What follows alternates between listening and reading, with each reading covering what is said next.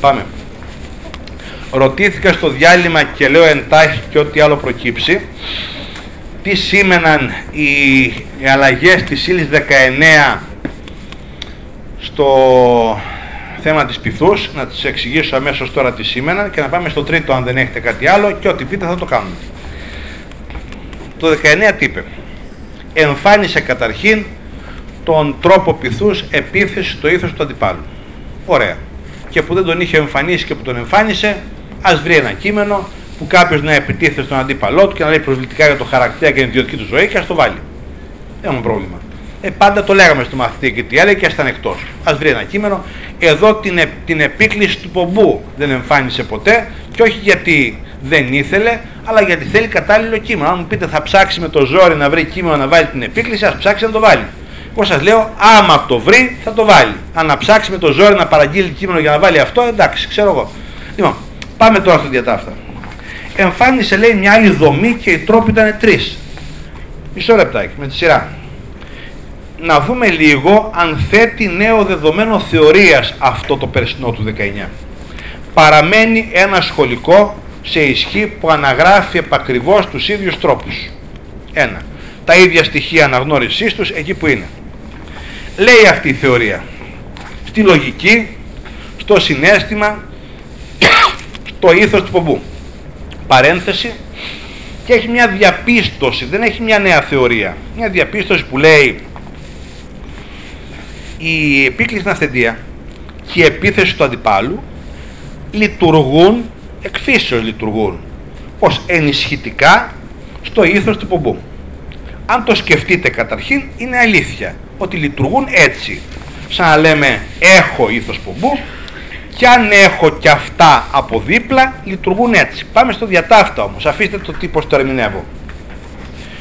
Πότε θα μπορούσε εμένα να μου πει κάτι στη θεωρία; Μόνο αν αυτά συνυπάρχουν θα μπορούσα κι εγώ να πω το ίδιο σχόλιο. Γιατί ακούστε εδώ. Πες ότι έχετε αύριο ένα ήθος πομπού. Το λέτε κανονικά με τη θεωρία που έχει ήθος πομπού. Τελείωσε. Έχετε μία αυθεντία. Κουβεντιάσαμε τόσα. Τι βλέπετε, τη λέτε αυθεντία. Αν έχετε όμως ταυτόχρονα ένα ήθος του πομπού και μία αυθεντία, να υπάρχουν και τα δύο εκεί, τα αναγνωρίζετε το καθένα τους αυτόνομα και απλά διαπιστώνετε κι εσείς κατά την ε, παρατήρηση εκείνη ότι η αυθεντία μπορεί να λειτουργεί ως ενισχυτικό του ήθους του πομπού, όχι ως κάποιο στοιχείο θεωρίας δεν την εμφάνισε ως τίποτα. Μια διαπίστωση έκανε ότι απλά εφόσον αυτό υπάρχει, απλά λειτουργεί ενισχυτικά. Δηλαδή δεν έθεσε κανένα νέο δεδομένο θεωρία σε καμία περίπτωση. Αυτά για την ερώτηση αυτή. Ε, με ρωτήσατε κάτι άλλο για τους κειμενικούς θα πω τώρα, αμέσως τώρα πάω εδώ, άλλο κάτι ρωτήθηκε που δεν απάντησα στο διάλειμμα; Όχι από ό,τι κατάλαβα. Πάμε. Εδώ είναι να γράψει το όνομά σας λοιπόν. Όποτε θελήσετε. Θα ανεβείτε με την ησυχία σας, δεν μας παρεξηγεί κανείς. Λοιπόν, πάμε. Να δω αν έχει κάτι στον που την πλάτη. Αλλά δεν είναι ο Μιχάλης ο Πικάς να με βοηθήσει. Θα έρθει ο Μιχάλης σε λίγο να χαιρετήσει βέβαια, γιατί κάτι του προέκυψε. Λοιπόν, όχι, όχι, όχι. Ό,τι βρείτε, εγώ ακούω. Ναι, ναι, ναι, ναι, ναι, ναι, ναι. Ελάτε. Να την ακούσω. Ναι. Ε, εγώ τώρα δεν έχω του γυμνασίου σας. Ωραία. Απλά ήρθα εδώ για να ξέρω πώς θα προετοιμάσω από τις μικρότερες βαθμίδες. Πολύ ωραία, πολύ καλά. Θα αντιμετωπίσουν. Ναι, ναι. Ε, τα κειμενικά ήδη, ναι. ο όρος έχει διεύρυνση ή εξυπηρετεί την πρακτική ανάγκη του ε, το επικοινωνιακό πλαίσιο που βάζουμε στην παραγωγή λόγου. Κοιτάξτε να σας πω κάτι. Τι θα κάνω εγώ ως προς τα Ακούστε, θα σας πω κάτι εντελώς ειλικρινές. Αν μου λέγατε τι θα έκανες εσύ αν έκανες γυμνάσιο, θα σας απαντήσω. Ναι. Θα σας απαντήσω κάτι πολύ απλό. Με ένα παράδειγμα. Εγώ θα σας πω ευθέως ότι όλα τα χρόνια έκανα πανελλαδικές. Επειδή με ρώτησαν στη Θεσσαλονίκη, πες μας τι κάνεις εσύ πάνω το καλοκαίρι. Και απάντησα τι κάνω εγώ ακριβώς. Ε, με την Α Λυκειού αισθανόμουν πάντα ότι δεν έχω να πω τίποτα. Ακούστε λίγο. Και φυσικά με τις μικρότερες. Και θα σας πω ότι τα παιδιά μου όταν πέρασαν το γυμνάσιο είχαμε δυσκολίες να επικοινωνήσουμε όταν ήρθαν να τα βοηθήσω γιατί μου λέγανε δεν το θέλει αυτό η κυρία σου είπα που μιλάμε τώρα για παιδιά τα οποία αρίστηκαν στην Αμερική σήμερα κλπ. Τέλος πάντων. Πού, πού πρέπει να καταλήξουμε, ακούστε λίγο. Λέω λοιπόν με το παιδί εγώ του γυμνασίου δεν μπορούσα να πω κάτι γιατί ερχόταν με ένα χαρτί, θα ερχόταν ένα χαρτί, μου λέει αυτό έχω για αύριο και θα είχα πρόβλημα διαχείρισης. Θα μου πείτε τι δάσκαλος είσαι. Μοιραία μπήκα από πολύ νωρίς στις πανελλαδικές, βρέθηκα σε ένα μεγάλο χώρο του κέντρου με 2.000 μαθητές τότε, το 88-89, και μπήκα κατευθείαν λοιπόν στι πανελλαδικέ. Οπότε αυτό έμαθα, αυτό δούλευα, γι' αυτό και σας μιλάω για αυτό 30 χρόνια. Λοιπόν, ελάτε τώρα να πούμε το ανάποδο. Κάποια στιγμή έρχονται δύο συνάδελφοι πανεπιστημιακοί, οι οποίοι φροντίζουν πάρα πολύ τα παιδιά τους. Είχα το μεγάλο παιδί, πήγε πολύ καλά, μου λένε δεν παίρνεις και το μικρό. Να το αρχίσεις Δευτέρα γυμνασίου. Εγώ Δευτέρα γυμνασίου τώρα. Αμηχανία, ας πούμε, θα πει κάποιος. Το παιδί το ήξερα όμως και με ήξερε πολύ καλά. Που σημαίνει κλείνω την πόρτα και το βάζω κάτω λοιπόν. Που σημαίνει τι είναι αυτό; Μια μοναδική ευκαιρία είναι αυτό. Να κάνεις με το παιδί ό,τι θέλεις. Δηλαδή, ξεκινάω λοιπόν το παιδί στη Β, του κάνω μια μεγάλη εισαγωγική δουλειά χαλαρά και χωρίς κανένα ρολόι, που σημαίνει ανοίγουμε ό,τι θέλεις και διαρκεί όσο θέλεις και επειδή ρώτησαν κάποιοι στο βιβλίο ή τι γράφω, ό,τι νομίζεις αν θες να κάνεις δουλειά. Γιατί με ρώτησαν κάποιοι το βιβλίο ή τι κάνω. Δεν θα σου λύσω εγώ τι θα γράψεις το βιβλίο ή Το παιδί θα σου πω τι θα κάνεις. Το βιβλίο δεν θα σου πω τι θα γράψεις.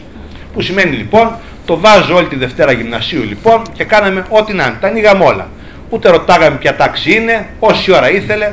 Στην τρίτη γυμνασίου του βάλα το πακέτο στο τραπέζι με τα πανελλαδικά και άρχισα και το διάβαζα κανονικά, χαλαρά και όση ώρα θέλει. Που σημαίνει αυτό είναι το παιδί και έτσι το προχωρά. Είναι γάμα το παιδί σήμερα και πάει full. Και ευελπιστούμε ότι θα πάει πάρα πολύ δυνατά. Δεν είναι και το θέμα. Με ρωτάτε λοιπόν τι έκανα. Του έκανα όσο πιο νωρίς, όσο περισσότερα μπορούσα, γιατί είχα χρόνο. Πρώτη ηλικίου δεν έπαιρνα ποτέ στο χώρο δουλειάς με παρακάλεσαν να πάρω μια πρώτη Είχα σοβαρή ένσταση στο χώρο δουλειάς ιδιαίτερα με το αύριο έχω αυτό το χαρτί. Δεν μπορούσα να συνεργαστώ. Αποφασίζω λοιπόν, με βάζουν κάτω, πάρε την πρώτη ηλικίου, πάρε να την ξεκινήσεις να βάζει τρία χρόνια. Την παίρνω. Γιατί έτσι έχεις υποστηρίξει ότι θες τα παιδιά τρία χρόνια. Ωραία. Που σημαίνει, αν κάνει και κουνήσεις κανείς χαρτί, αυτό έχω αύριο, έχω φύγει εγώ. Που σημαίνει, ξηγούμε στα παιδιά την πρώτη μέρα, με παρακάλεσαν να αρχίσουμε, θα κάνουμε καθαρά πανελλαδικών πράγματα, χαλαρώστε και πάμε. Πόση ώρα κάνουμε διόρθωση, όσοι θέλει. Αναλυτικά, ένα-ένα, στη σειρά. Μα πάντα έτσι έκανα. Που σημαίνει φυσικά έτσι θα έχει κέρδος. Αν με ρωτάτε να σας φέρω μια άλλη εμπειρία, δεν έχω άλλη, έχω τη δική μου. Που σημαίνει εφόσον έχετε την τύχη να έχετε το παιδί από νωρίς, κάντε του ό,τι μπορείτε. Θα το μιλήσουμε σε όλα τα Εντελώ. αυτά που ζητούν. Ακούστε τώρα. Ακούστε τώρα. Επειδή λοιπόν μπροστά σας έχετε ένα διατάφτα το οποίο μπορεί να είναι μακρύ αν αλλάξει κάτι, δεν ξέρουμε τι θα αλλάξει. Εσείς, αν λοιπόν θέλετε να ξέρετε τι κάνει η γάμα για να το κάνετε από την αρχή, ε, μπείτε σιγά σιγά, γιατί μπορεί να έχουμε και αλλαγές, δεν ξέρουμε οποιοδήποτε. Αλλά εσείς έχετε περιθώριο και δεν έχετε δέσμευση, δεν κοστίζει κάτι. Δηλαδή δεν κοστίζει αυτό που κόστησε το καλοκαίρι. Είναι το καλοκαίρι, είπα στη Θεσσαλονίκη.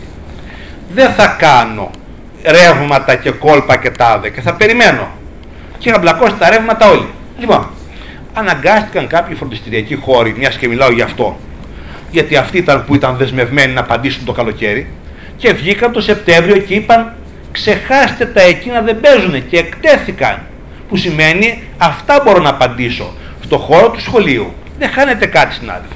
Δηλαδή δεν έχετε ανάγκη να απαντήσει τον εαυτό σας ούτε στο μαθητή σε αυτή την τάξη τι θα γίνει αύριο το πρωί. Αύριο το πρωί θα γίνει μια άλλη δουλειά σαν αυτή που κάνετε σήμερα και θα εκτιμηθεί πάρα πολύ το ότι διανοίγεται στο παιδί δρόμους και το παιδί θα ανοίξει το μυαλό του και θα είναι έτοιμο να προχωρήσει. Θα είστε πάρα πολύ ήσυχοι ότι κάνετε αυτό που πρέπει. Δεν έχω άλλη απάντηση. Δηλαδή, αν μου πείτε τι θα έκανα μετά από τόσα χρόνια δουλειά, θα έκανα αυτά ακριβώς. Τώρα, να απαντήσω με λεπτομέρεια αν θα έκανα τα κειμενικά είδη, να σας πω κάτι. Τι πιο σημαντικό. Να πάω να ονομάσω τα κειμενικά είδη ή να το μάθω να νιώθει τον τίτλο, τον περιεκτικό και βρηματικό αρκετά νωρίς για να τον βγάζει να νιώθει την επίκαιρη αφόρμηση για να τη βγάζει και όχι να πάει να την κάνει σε ένα μήνα αρων-άρων, να νιώθει την ομιλία να προσφωνεί και να καταλαβαίνει ότι τον ακούει ο κόσμος, γιατί το παιδί δυστυχώς όταν τα έμαθε βεβαιασμένα, κατάλαβε στραβά και ήρθε η οδηγία και του είπε πρόσεξε, άκουστε ένα παράδειγμα. Όταν το παιδί του είπες γράψει ομιλία, δεν κατάλαβε ότι το πλαίσιο είναι άλλο πράγμα και η γλώσσα που μιλάει μέσα είναι άλλο πράγμα. Και ξαμολύθηκε και έγραφε προφορικότητες και του έλεγε στη διόρθωση είναι προφορικότητα. Και έλεγε, Μα είναι ομιλία νομίζω. Για το νομίζω που θέλεις σκότωμα επί τόπου. Λοιπόν, ντροπή σας. Το σκεφτήκα, το κατάλαβα. Λοιπόν, Όχι, αυτά μου ξεφεύγουν και θέλω να το ξεχάσετε. Λοιπόν, εκεί λοιπόν που λέει είναι διορθώνει, έχει τρελαθεί στην διόρθωση και λέει, Μα νομίζω ήταν ομιλία. Και εκεί παίρνει το εισαγγελέα την ίδια ώρα και ρωτάς αν διώκεται. Λοιπόν, για ακούστε εδώ. Σας παρακαλώ. Είναι ρεαλιστικό το πράγμα και θέλω να περνάτε ωραία λίγο όταν κουβεντιάζουμε αυτά. Ε, ήρθε η οδηγία του 18 για να μας πει πώς θα είναι η γλώσσα του γραπτού της ομιλίας. Ήταν μυστικό, δηλαδή ποια ήτανε. Χήμα πες ό,τι θέλεις. Και έγραψε από κάτω στις οδηγίες, αν θυμάστε, αναμένουμε. Τίτλο, ναι. Επίκαιρη αφόρμηση, ναι. Γλώσσα χωρίς προφορικότητες, σοβαρή, ανάλογη του μέσου δημοσίευσης, που σημαίνει τέλειωσε. Έπρεπε να τα πει το 18 για να συμφωνήσουμε ότι είναι αυτά. Ε, τόσα χρόνια τι φανταζόμαστε. Λοιπόν, έμπαινε και έγραφε και είναι λαμόγια. Τι είναι αυτό, παιδί μου; Δεν υπάρχουν λαμόγια, κύριε. Λοιπόν, σας είπα, αυτές τι πράξεις δυστυχώς διώκονται όλες. Λοιπόν, δεν ξέρω σας βοηθάω. Σας μεταφέρω ακριβώς αυτό χωρίς να ξέρω ποιον έχετε απέναντί σας. Ξέρω όμως ότι εκεί που μου ζητάτε να το εφαρμόσετε, έχετε το χρόνο σίγουρα μαζί σας. Παρακαλώ. Πολύ ωραία. Σύμφωνοι. Πολύ ωραία. Επειδή εγώ τώρα με αυτό το καινούριο ναι. πράγμα έπεσα από ένα κρεμό. Ναι, ναι, ναι. Γιατί είμαι περιορισμένη σε ένα χώρο ναι. που δεν έχω επαφές, γι' αυτό και ήρθα. Ωραία. Λοιπόν, πρέπει να ξέρω αν, θα, αν αυτό το πάντρεμα με τη λογοτεχνία θα βγει απέτησή μου. Ακούστε. Και θα πρέπει τα κειμενικά ήδη να διακτηνιστούν. Συνάδελφε, ακούστε λίγο. Αντι, αντιλαμβάνεστε ότι εμείς αυτή τη στιγμή, δουλεύοντας π.χ. το Λύκειο, αντιμετωπίσαμε κάτι που κινείται με ορίζοντα από την περσινή στη φετινή χρονιά ή από το καλοκαίρι στο Σεπτέμβριο, αλλιώτικα πράγματα. Άρα λοιπόν, σίγουρα εγώ δεν είμαι ο θεσμικός φορέας, ούτε κανένας εκ των θεσμικών φορέων. Άρα εγώ μπορώ να σας πω του δασκάλου τη δουλειά ακριβώς πώς θα την κάνετε με διαχρονικό ορίζοντα και με όφελος βρέξει χιονίσει σταθερό. Γιατί λέγεται καλλιέργεια του παιδιού. Αν μου πείτε τώρα, πες μου με ρώτησε συνάδελφος, τι θα γίνει με την ιστορία του χρόνου; Εδώ φέτος το πρόβλημα ήταν το εξής πριν συζητήσουμε καμιά επιστημονικότητα μαγική, λέει, έχω 7 ώρες. Τι θα κάνω, θα τις γεμίσω με 7 κιλά σελίδες. Ποια επιστημονικότητα έχει. Μην μου πείτε ότι οι οδηγίες που διαβάσατε είχαν επιστημονικότητα για το παιδί αυτό που δεν ξέρει ποιος είναι ο 19ος ή ότι βρήκατε τη δευτερογενή και την πρωτογενή όταν διαφωνούν οι ιστορικοί, θα σας κάνω χωριστή μερίδα. Όποτε θέλετε. Λοιπόν, άρα καταλαβαίνετε ότι όχι, δεν μπαίνω στη διαδικασία να σας πω κάτι το οποίο μπορεί να αλλάξει άρδιν, παρά μόνο τι μπορείτε να κάνετε στο παιδί γυμνασίου και σας τιμά ιδιαίτερα που έχετε αυτή την ανησυχία. Δηλαδή, εμείς συνεχίζουμε από την πλευρά μας κανονικά να δουλεύετε το παιδί, να μαθαίνει να γράφει. Και εστιάζοντας σε λεπτομέρειες. Και οπωσδήποτε και στη μεταγλώσσα που μου την απαγορεύουν, πρέπει να δαγκώνω τη δική μου γλώσσα κάθε φορά που να σας πω. Ακούστε εδώ. Αλλά από εκεί και πέρα να σας πω, εγώ τη μεταγλώσσα δεν την έχω πει ούτε μία φορά πριν από σήμερα που την κουβεντιάσαμε. Ε, να πάω να λέω τη μεταγλώσσα και τον γραμματισμό, τον πολυγραμματισμό, δεν μου λέτε. Μας έχουν φάει να μας λένε και η σχολή του νέου Λονδίνου είπε αυτά. Εγώ και του παλιού και του νέου να το είπε, δεν μου αλλάζει τίποτα. Έχω πρακτικά προβλήματα, τα οποία σας περιγράφω σήμερα όλη την ώρα.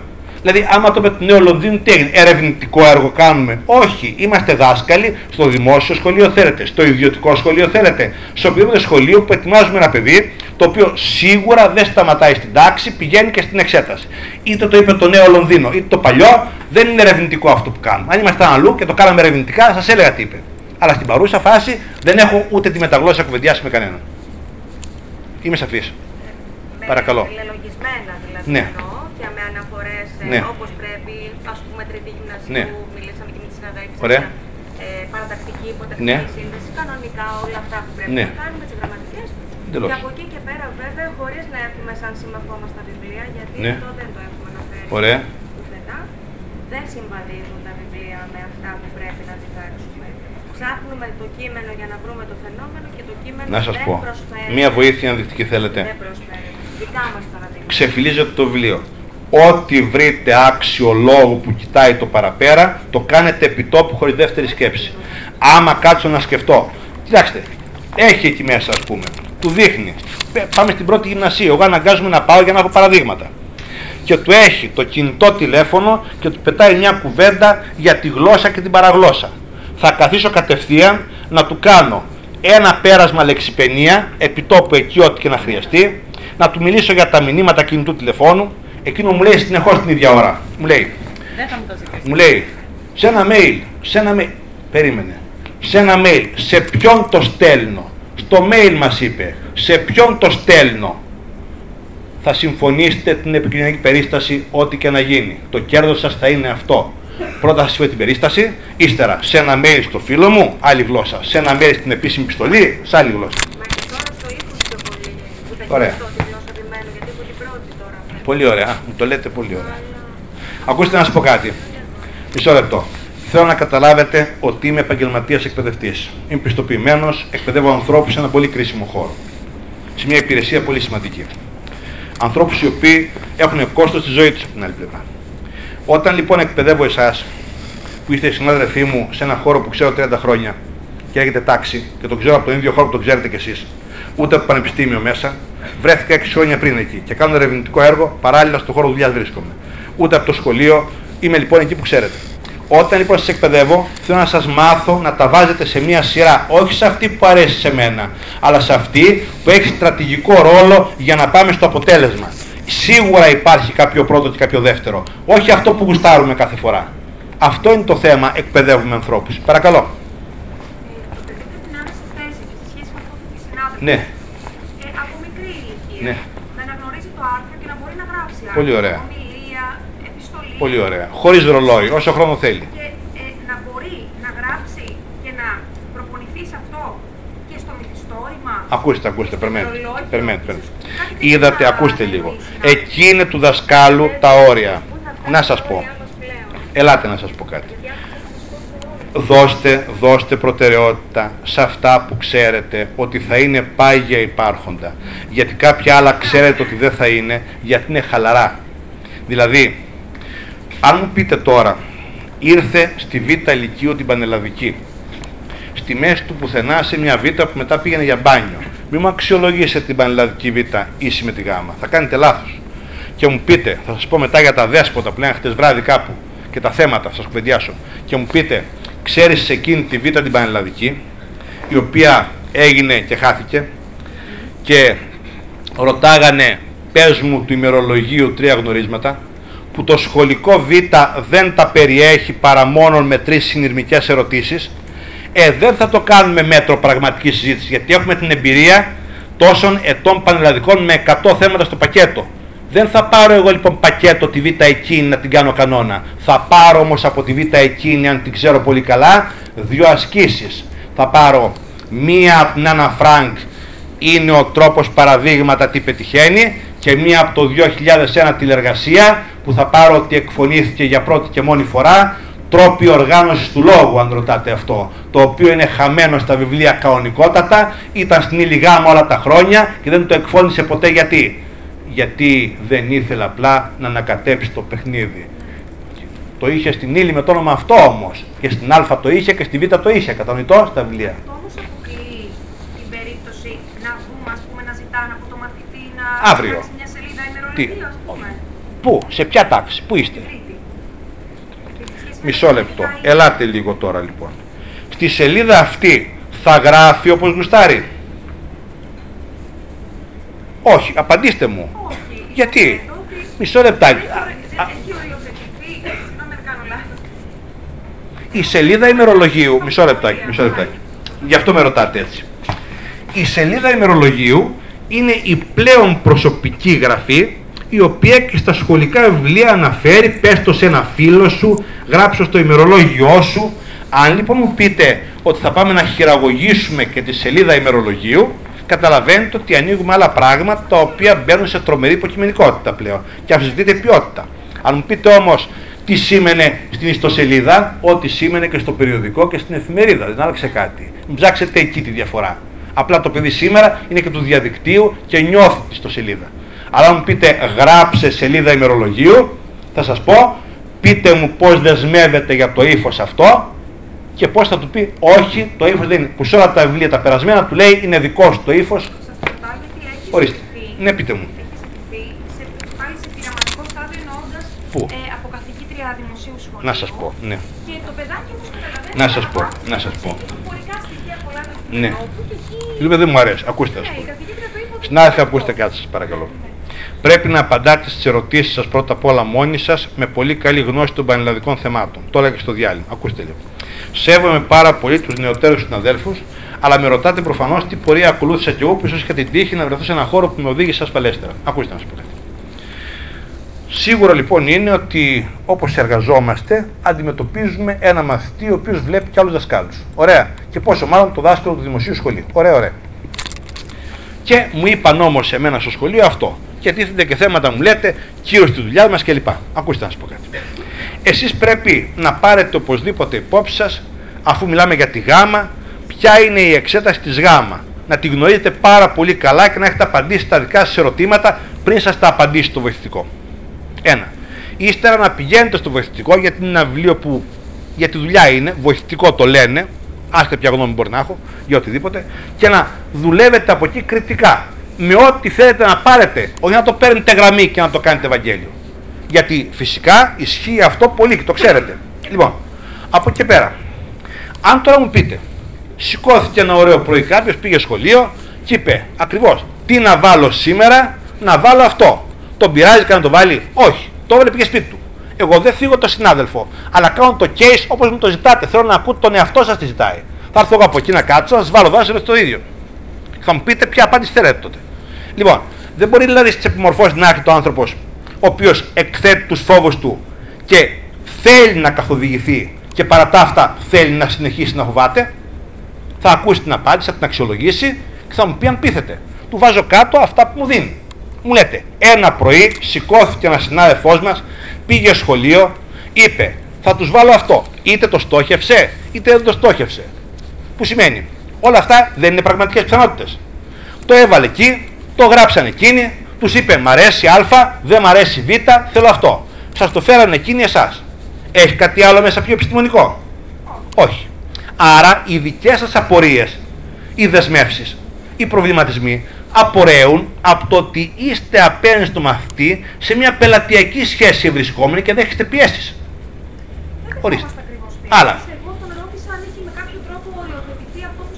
Όλα τα χρόνια που δουλεύετε εσείς δασκάλα το ημερολόγιο, βρήκατε να επιμένει και να σας λέει ότι εκείνο ο προσωπικός μου χώρος. Έτσι δεν έλεγε; Άρα πού να το βρούμε γραμμένο εμείς αλλού; Πουθενά.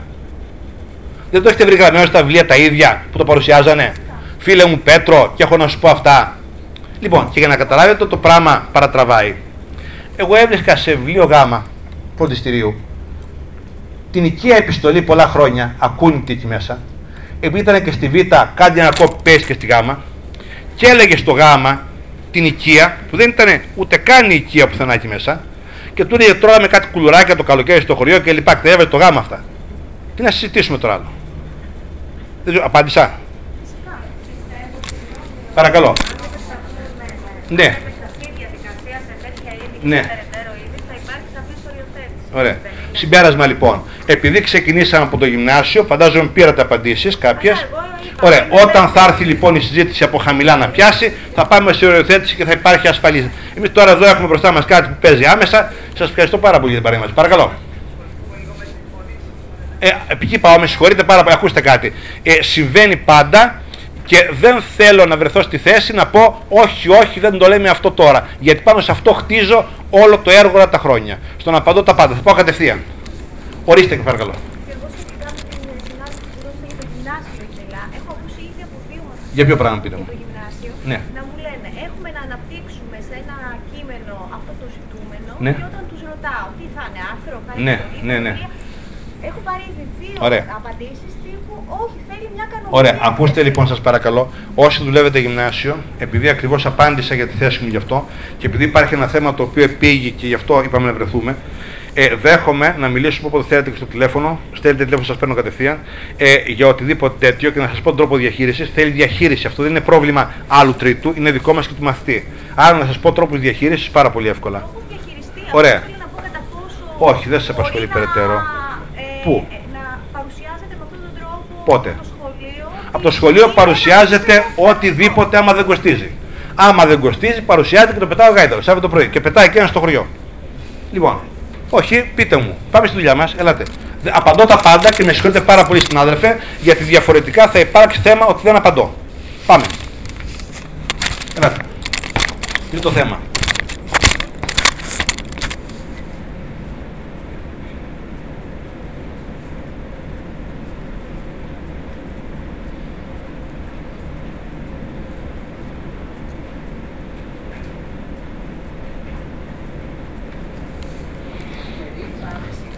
Ναι. Ναι. Εδώ θα υποθούν. Εδώ, τώρα, τώρα. Εδώ έχει πολύ, όχι λίγο. Αναλυτικά. Ναι. Ναι. Ναι. Ναι. Ναι. Θα σας πω τώρα εδώ και θα πάρετε απάντηση και αν δεν πάρετε μετά θα μου πείτε.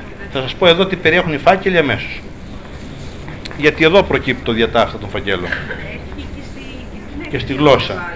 Κοιτάξτε, το κύριο πρόβλημα, το κύριο πρόβλημα προκύπτει από τους δείκτες και από τα άμεσα στην εξέταση προβλήματα.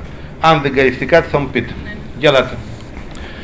Όταν πρώτος συζητήθηκαν οι δείκτες, ακούσαμε κειμενικοί δείκτες, πήγαμε, τους ψάξαμε, βρήκαμε στους φακέλους ότι είναι αυτός, αυτός, αυτός και αυτός και άλλα. Ψάξαμε και παραπέρα, ήταν πάλι ένα, δύο, τρεις και άλλα ήταν στις τρεις πρώτες θέσεις η αφηγηματολογία, άλλα ένα-δυο και άλλα, πουθενά γραμμένα όλα τα και άλλα. Άρα τα φανταζόμαστε περαιτέρω. Μισό λεπτό. Ε, έρχονταν και ερωτήσεις που τις έχω εδώ και οι οποίες λέγανε με βάση τους κειμενικούς δείκτες αντιθέσεις, εικόνες και άλλα. Άρα έπρεπε να φανταστώ τα και άλλα. Θα προτιμούσα πρώτον, στις παλιές κουβέντες είμαστε γιατί θα έρθουμε κατά εδώ, θα προτιμούσα να δω γραμμένα 15 τέτοια δεσμευτικά ότι αυτοί οι 15 είναι οι εν λόγω δείκτες και να συζητήσουμε μετά τι εκφωνήσεις θα πάμε να κάνουμε με αυτούς. Να είναι σαφές και επώνυμο. Όταν ανοίγουν συζητήσεις, αυτό τι είναι, είναι εκφραστικό μέσο, αν βάλει τα εκφραστικά μέσα πιάνεται, τίποτα που είναι χήμα και δεν είναι επώνυμο δεν μπορεί να πάει και να απαιτηθεί από ένα χήμα πράγμα. Θα φτάσουμε τώρα στους δείκτες ακριβώς και θα μου πείτε τι θέλετε και τι ερωτήσεις έχετε σκεφτεί. Ε, ένα ερμηνευτικό σχόλιο έλεγε, στην αρχή έλεγε ελεύθερο, μετά είπε και τυθασευμένο ταυτόχρονα από τους κειμενικούς δείκτες. Ωραία. Που σημαίνει, ψάξαμε λοιπόν τους δείκτες, το συγκείμενο, δεν έχουμε πρόβλημα. Είναι μια χαρά το συγκείμενο. Οι κειμενικοί δείκτες είναι το θέμα. Και ξεκινήσαμε πάρα πολύ χαλαρές συζητήσεις, και από εκείνες τις ανοιχτές που λέγανε ποιο κατά τη γνώμη σας είναι το κρίσιμο θέμα. Οπότε ελάτε να καθίσουμε λίγο εκεί. Και όπου έχετε απαντήσει, εκεί, πιο πολλές απαντήσεις από εμάς το κρίσιμο θέμα, τις πείτε. Εκεί που ρωτάει λοιπόν το κρίσιμο θέμα, εμφανίζονταν πριν το καλοκαίρι τα υποδείγματα εκείνα αυτών οι οποίοι το είχαν σκεφτεί οι συνάδελφοι και το είχαν σχεδιάσει και είπαν και πρόσφατα, είμαστε από αυτή την ομάδα που το είχαμε σκεφτεί, πολύ ωραία, ε, όπως είπατε, γράψε μας και καμία απάντηση δεσμευτική. Βρήκαμε το Σεπτέμβριο τις επιμορφώσεις, θα τις ακούσετε αν είναι ανοιχτές και πόσο διαφορετικές είναι. Λοιπόν, και εκεί λοιπόν μας λέγανε, θέλω να σκεφτείτε αν μας το λέγανε για την τάξη αυτό ή για την πανελλαδική εξέταση. Μάλλον δεν είχε διακριθεί, ήταν αφήστε την εξέταση στην τάξη είμαστε.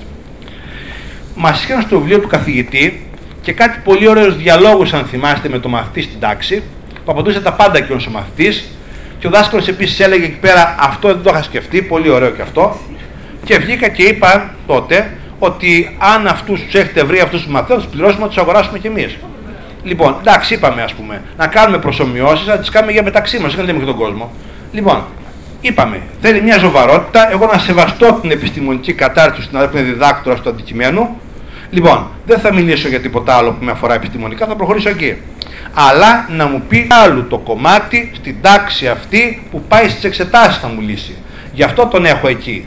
Αν μου κάνει επιμόρφωση διαδικτυακή θέλω να μου πει οδηγίες και διατάφτα. Όχι γύρω-γύρω όλοι. Διότι υπάρχει το γνωστό αυτό, λάδι-λάδι και τηγανίτα τίποτα.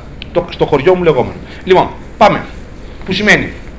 Εκεί λοιπόν στην ανοιχτή απάντηση μου λέγε. Εκεί το φουραντάνι έχει δεινοπαθήσει αυτό. Το έχουν κάνει όλοι. Λοιπόν, έχουν και τις μπάμιες όμως κάνει μετά που τις κατάλαβαν όλοι παρά μόνο εμείς όχι. Λοιπόν, και έλεγε το Φραντάν, λοιπόν, να πείτε αυτή την εκδοχή να την πούμε, να πείτε την άλλη να την πούμε και έλεγε μην ξεχάσετε να πείτε στα παιδιά και την εκδοχή του φθόνου, ότι η μάνα γούσταρε το θείο. Εγώ γούσταρα αυτή την εκδοχή από την αρχή, αλλά μετά που την κόψανε, θα το ακούσετε τώρα. Γελάτε. Λοιπόν, γελάτε. Λοιπόν, θα σας πω μετά ακριβώς όμως πώς την κόψαν του θείου την εκδοχή. Τις έχω εδώ, γραμμένες. Λοιπόν, Τέλος πάντων λοιπόν, ανοιχτές όλες λέει, πείτε όποια θέλετε. Στην τάξη επιμένω, γιατί δεν απαντούσε κανείς αύριο που θα πείτε όποια θέλετε, πώς θα βαθμολογηθεί. Λοιπόν, και έπρεπε εκεί να βγουν κάποιοι συνάδελφοι πολύ και οργανωμένοι από το χώρο μας, οι οποίοι είναι βαθμολογητές, και να πούνε αύριο πες μας τι εντολή θα μου δώσεις. Δεν κινείται κανείς. Και έβγαινα και τα έλεγα και μου λέει εκείνος ο φίλος μας που λέγαμε στο διάλειμμα ότι είμαι ένας τύπος λέει περίεργος και συντηρητικός και με ειρωνευότανε. Λοιπόν, τι να απαντήσω και ναι, με τον κόσμο να διώκεται την πράξη αυτή, έχουμε πει. Λοιπόν, για πάμε. Τώρα λοιπόν, όταν ερχόταν κατά εδώ το καλοκαίρι το πράγμα, προβλημάτιζε και έλεγε ναι αλήθεια πώς θα γίνει αυτή η ανοιχτή, ό,τι να είναι ρωτάει. Σιγά σιγά λοιπόν περνάμε στο 15, μαζεύεται η δουλειά, έρχεται η νέα ηγεσία, παίρνει αντιγραφή του ΦΕΚ την παράγραφο, δεν λαμβάνει υπόψη της τι θέμα θέτει για το δάσκαλο τεράστιο, με τα ίδια υλικά, έχει το ΙΕΠ δίπλα της που είναι θεσμικός της σύμβουλος, τη φέρνει λοιπόν αντιγραφή. Λένε όλοι, τι να το κάνω εγώ το 15, λέει που είναι όλη η θεωρία λογοτεχνίας μέσα. Αρχίζει από εκεί η κουβέντα. Βεβαίως πρέπει να αξιολογήσουμε το 15 σας είπα από την αρχή.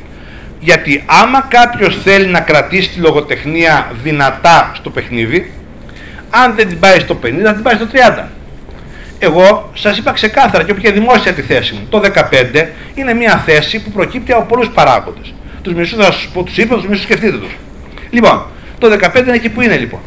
Τώρα, αν είναι όλη η θεωρία μέσα, αρχίζουν αυτά λέγονται τα εξής. Αρχίζει να λέγεται, εντάξει, όχι βαριά λογοτεχνία, σιγά σιγά έφυγε η λογοτεχνία το βιβλίο, δεν είναι μέσα το λεξικό, κάπου είναι δεν ξέρουμε, είπαμε βρείτε το λεξικό που έχει πάει. Λοιπόν, σιγά σιγά λοιπόν λέει μας είπε όχι ρεύματα σχολές, έλεγε η ΠΕΦ ή στη χειρότερη αν είναι να ρωτήσει θα πει όπως έγινε στην παλιά λογοτεχνία, είναι χαρακτηριστικό το τάδε εντοπίστε το, το λέγει ως maximum εκδοχή, μιλάω για την 27, 29 εβδόμου την οδηγία, έχουμε και άλλη πιο κοντινή τώρα, την πρώτη δεκάτου. Λοιπόν, πάση περιπτώσει, ερχόταν κατά εδώ λοιπόν, ε, μας είπε λέει ο συντονιστής αφήστε τη βαριά αφηγηματολογία, είπε και η ΠΕΦ απλές και σαφείς τεχνικές και σε καμία περίπτωση στοιχεία λογοτεχνικής θεωρίας, το θυμάστε αυτό, το 29 εβδόμου. Λοιπόν, αν δεν το έχετε δει, σας παρακολουθεί 29 εβδόμου, γράψτε υπόλοιπα ΠΕΦ προς Κεραμέως, για να το διαβάσετε το σημείο της διατύπωσης αυτής. Λοιπόν, θεωρώ το 12 το ΦΕΚ έχει κάποια στοιχεία από τις ΠΕΦ το υπόλοιπα 29 εβδόμου μέσα. Έχει. Λοιπόν, και ερχόμαστε τώρα προς τα εδώ και αρχίζουν οι υπομορφώσεις του Σεπτεμβρίου. Έχουμε 12-13 εξ αυτών, τις πήραμε, τις μελετήσαμε. Δημοσιεύτηκαν όλες στο φιλόλογιο online για όλους μας. Ωραία. Λοιπόν, κάποιοι εξ αυτών των συνάδελφων επιμορφωτών ανήκουν στην ομάδα εργασίας στην Παλαιά, η οποία λέει αυτά που υποστήριζε. Ωραία. Κάποιοι άλλοι έχουν μια πιο ειλικρινή θέση. Ειλικρινή σημαίνει πιο οριοθετημένοι που προκύπτει τα πράγματα, λέει το Σεπτέμβριο, είχαν έρθει αντιμέτωποι με όλα τα νέα αυτά θέματα οι συνάδελφοι και έπρεπε να τα απαντήσουν στο κοινό τους. Και έρχονται λοιπόν και αρχίζουμε να βλέπουμε διάφορα τέτοια όπως έχω μια επιμόρφωση λοιπόν εδώ η οποία είναι από τις πιο ειλικρινείς επιμένω η οποία στο σημείο αυτό απαντά το εξής μισό λεπτό να τη διαβάζω ακριβώς, όχι γιατί εγώ την ξέρω απ' έξω, γιατί την έχω πάρα πολλές φορές, αλλά στη διαβάζω. Έχετε λοιπόν και κρίνει το σημείο αυτό, λέει ακριβώς τη διατύπωση του ΦΕΚ και κάνει ένα σχόλιο η συνάδελφος και εγώ εκτίμησα ιδιαίτερα τη θέση αυτή διότι τη βρίσκω μια πολύ ψύχρεμη θεώρηση. Και είπε σε επίσημη επιμόρφωση του Υπουργείου. Γράφει το ΦΕΚ λοιπόν, συγγνώμη, γράφει λοιπόν ε, να αναπτύσσουν κρίσιμα ερωτήματα. Διαβάζω.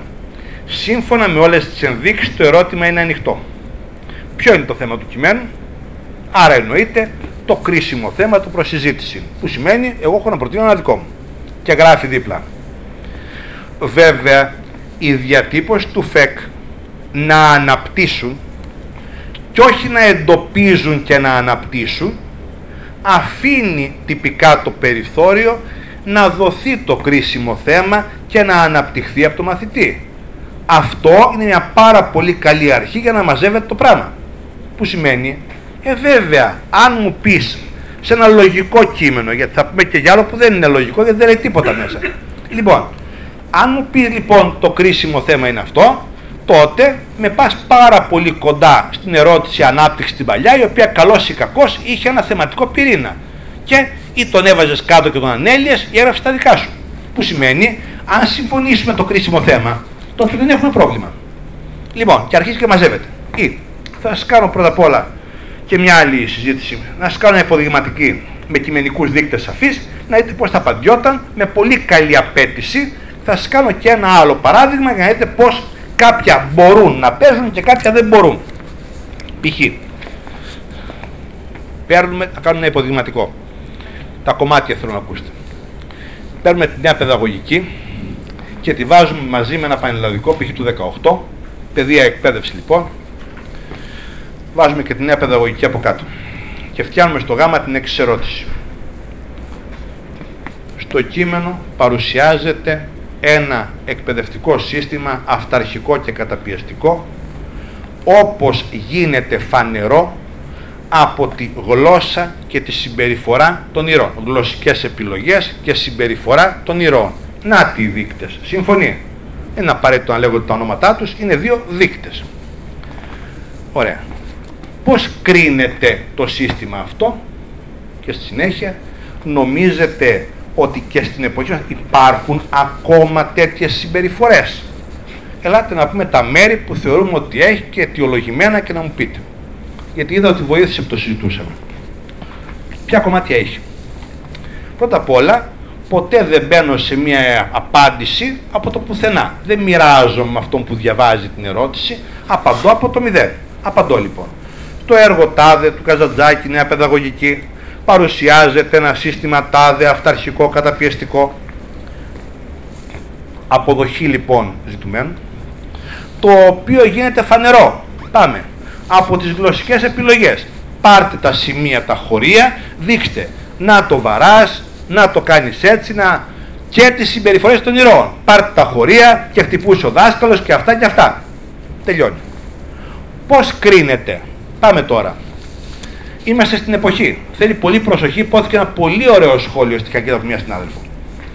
Το πώς κρίνεται σίγουρα θα έχει μέσα ότι είναι απαράδεκτο, ότι είναι αντιπαιδαγωγικό, ότι κάθε άλλο παρά βοηθάει τη γνώση και λοιπά και την κατάκτησή της. Λέει μια συνάδελφος, μπορούμε και να το αξιολογήσουμε και μέσα στην εποχή του, σε μια εποχή αναλφαβητισμού, αυτή η κοινωνία πιστεύει πως η γνώση πρέπει να κατακτηθεί παντή τρόπο ως λύτρωση και διαφυγή. Και μου άρεσε πάρα πολύ. Φυσικά πρέπει να γραφεί και πρέπει και να εκτιμηθεί αν γραφτεί γιατί είναι πάρα πολύ καλή οπτική το κρίνω εγώ με τα δικά μου μέτρα απαράδεκτο, αντιπαιδαγωγικό αλλά και εκείνη την κοινωνία όχι τη δικαιολογώ αλλά κατανοώ τη λογική της παντή τρόπο τελειώνει αυτή η πλευρά αναποτελεσματικό όσο και αν καταλαβαίνω πως το έβλεπε και έρχομαι στη σημερινή. Λέει η σημερινή. Τι το συγκείμενο, τι έχει η σημερινή. Ανάπτυξη έχει, πρόοδο έχει, τεχνολογίες έχει, εκπαίδευση δομημένη σε επιστημονικά μοντέλα, παιδαγωγική και διδακτική επιστήμες ανεπτυγμένες, δάσκαλοι καταρτισμένοι, νόμοι προστατεύουν τα δικαιώματα. Όλα αυτά λοιπόν στο σήμερα, τι θα απαντήσεις; Εξακολουθούν να υπάρχουν και σήμερα. Μια απάντηση όχι είναι λάθος. Δεν υπάρχει ναι ή όχι, είναι στατιστικά λάθος το δείγμα. Βέβαια, το καθιστούμε παράδεκτο. Βέβαια, δεν απουσιάζουν με μονομένες περιπτώσεις, προσέξτε, δεν έχει ξυλοδαρμό κατά ανάγκη, έχει μείωση απαξίωση, έχει παράδειγμα υποτίμηση, έχει διακρίσεις, έχει, έχει εριστική συμπεριφορά. Και γιατί να το πω αυτό, για να κάνεις πολύ καλή έξοδο το πεις αυτό; Γιατί αυτό είναι εργαλείο για να βγεις και να πεις το οποίο είναι αφορμή για να τονιστεί η ευθύνη της πολιτείας για την προετοιμασία και την επιλογή κατάλληλων εκπαιδευτικών γιατί ακόμα και το πιο φιλόδοξο και σχεδιασμένο άρτια σύστημα δικαιώνεται μόνο στην εφαρμογή του στο όνομα του μαθητή. Θα μου πείτε, θα το γράψει, θα το πεις όμως, γιατί αν δεν του πεις δεν θα ξέρει αν του πεις λάθος θα ξέρει λάθος και αν του πεις θα ελπίζεις να πει κάποια πράγματα. Άρα λοιπόν πρέπει να το κάνεις έτσι. Τώρα, μου λέτε, πάω να πάρω μερικά κείμενα που μου έλεγε ο φάκελος να πάρω. Να πάρω λέει, κάναμε λέει ξαναγός. Πάμε να διαβάσουμε ξαναγός. Το καταλάβατε, σιγή; Διαβάζουμε το ξεναγός επιτόπου. Το έχετε διαβάσει, φαντάζομαι ποιο είναι; Όχι, ωραία, πήγαινε βρείτε το φάκελο, ξεναγός. Αν μου πείτε εσείς θα του πείτε εκείνη την ώρα τι έπρεπε να καταλάβει, θα σας πει και αυτό άλλο τόσο. Λοιπόν, που σημαίνει όχι. Και λέει, δεν έχουν λέει ούτε καν εισαγωγικό οι φάκελοι για να μην προειδεάζουν. Άρα γράφτηκαν με το λογική της ελεύθερης προσέγγισης. Πάρα πολύ ωραία. Το θέμα ποιο είναι; Θα βάλει αύριο ξεναγός και θα μου πει τι κατάλαβα και να πω γι' αυτό και τ' άλλο. Πηγαίνετε διαβάστε και να απαντήσετε τον εαυτό σας, πείτε μου εμένα ότι μπορείτε. Ένα αυτό. Μπάμιες. Εγώ τιμώ και τη συγγραφέα και τη συγγραφέα και το έργο. Τη λογοτέχνη να με συγχωρείτε. Εγώ θα σας πω κάτι. Το καλοκαίρι σταμάτησα μέσα στο δρόμο στο αυτοκίνητο και έκανα βίντεο. Κάποιοι μπορεί να το έχουν δει. Γιατί δεν μπορούσα να περιμένω μέχρι το βράδυ να απαντήσω ότι δεν μπορώ να πάω να το διδάξω. Όχι γιατί έχω θέματα λογοτεχνικής φύσεως. Ο δημιουργός γράφει αυτό που θέλει και δεν τον ενδιαφέρει καθόλου και πολύ καλά κάνει, γι' αυτό είναι δημιουργός. Εμείς όμως, εμάς μας το φέρανε, μας το φέρανε να το πάμε σε μια εξέταση. Αυτό είναι το πρόβλημά μας. Εμείς δεν ξέρουμε ούτε με τη λογοτέχνη δεν είχαμε πρόβλημα ποτέ, ούτε με κανέναν άλλο. Αλλά μου λέει, έλα εδώ, το έχουμε επιλέξει, θα το πας στην τάξη. Και μπορώ εγώ να παραδώσω τι λέει εκεί μέσα και να μου πει το παιδί, ναι. Δεν μπορώ να το κοροϊδεύω εγώ το παιδί. Ότι κατάλαβα τι.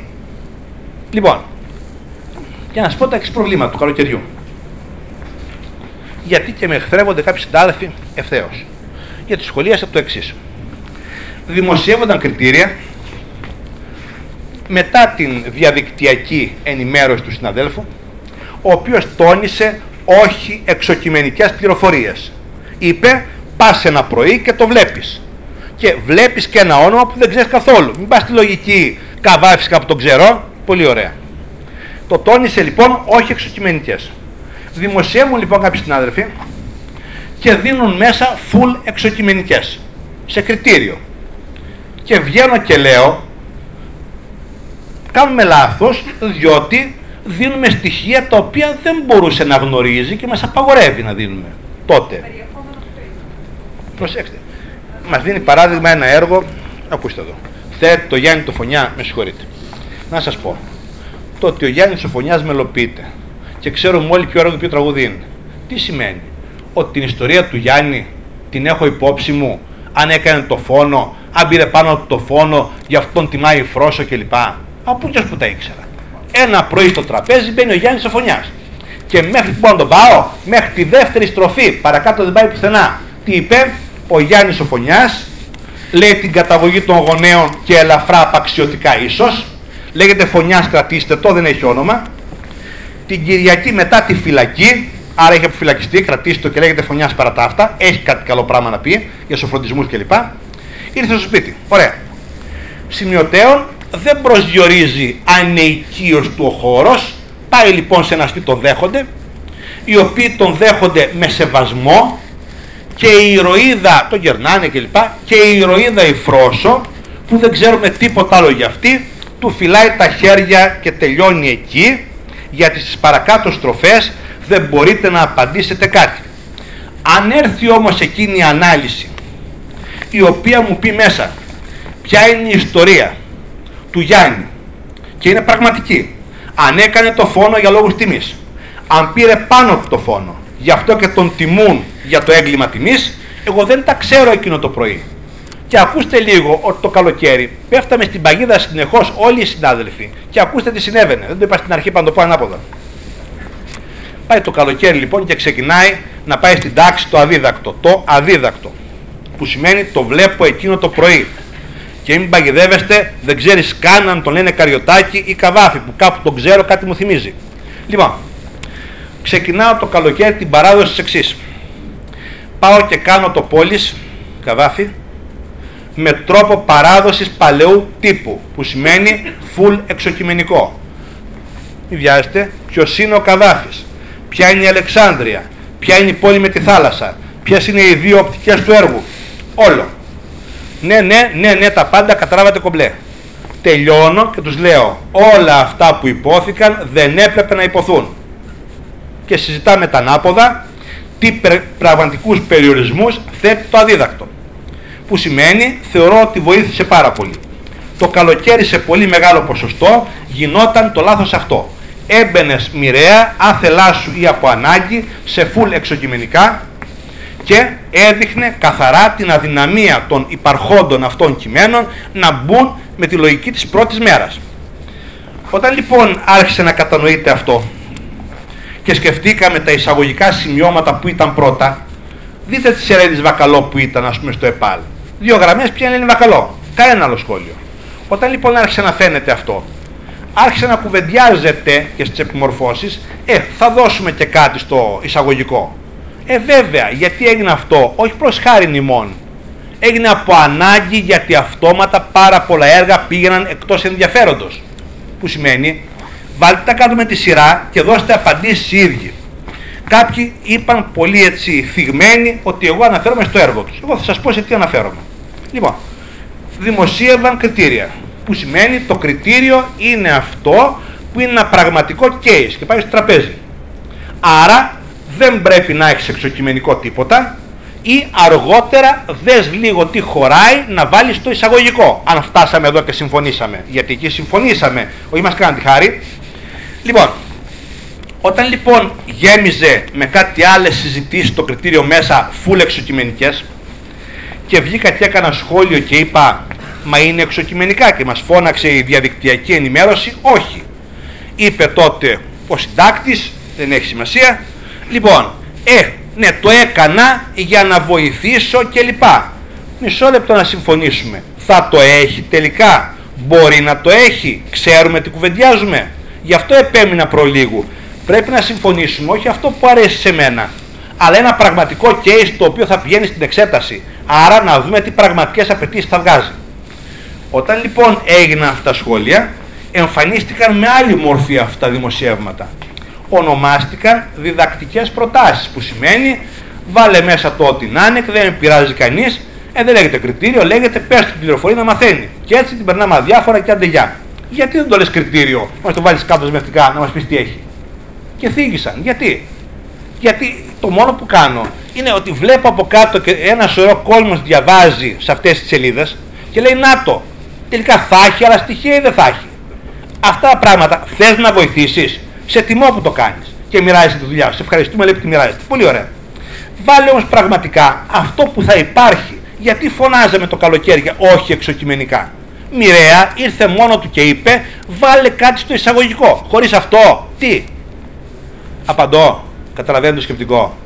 Πάρτε λοιπόν με τη σειρά και πηγαίνετε σε διάφορα έργα που είναι στο φάκελο ή στο σχολικό γάμο. Σας είπα προλίγο, άθελά μου, προέτρεξα, Αναγνωστάκης, δεν της ειδώνος.